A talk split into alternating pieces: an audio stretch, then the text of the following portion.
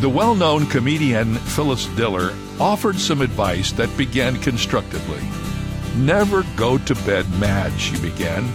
But then she said, instead, stay up and fight. Well, we can only hope Miss Diller doesn't abandon comedy and go into counseling.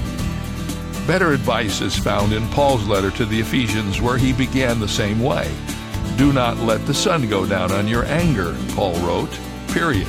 In other words, don't go to bed mad and don't stay up and fight. Instead, stay up and resolve your anger through love and forgiveness. That's a sure prescription for a good night's sleep. And this is David Jeremiah, encouraging you to get on the road to new life. Discover God's ways to resolve conflicts on Route 66. Route 66, driving the word home. Log on to Route66Life.com. Start your journey home today.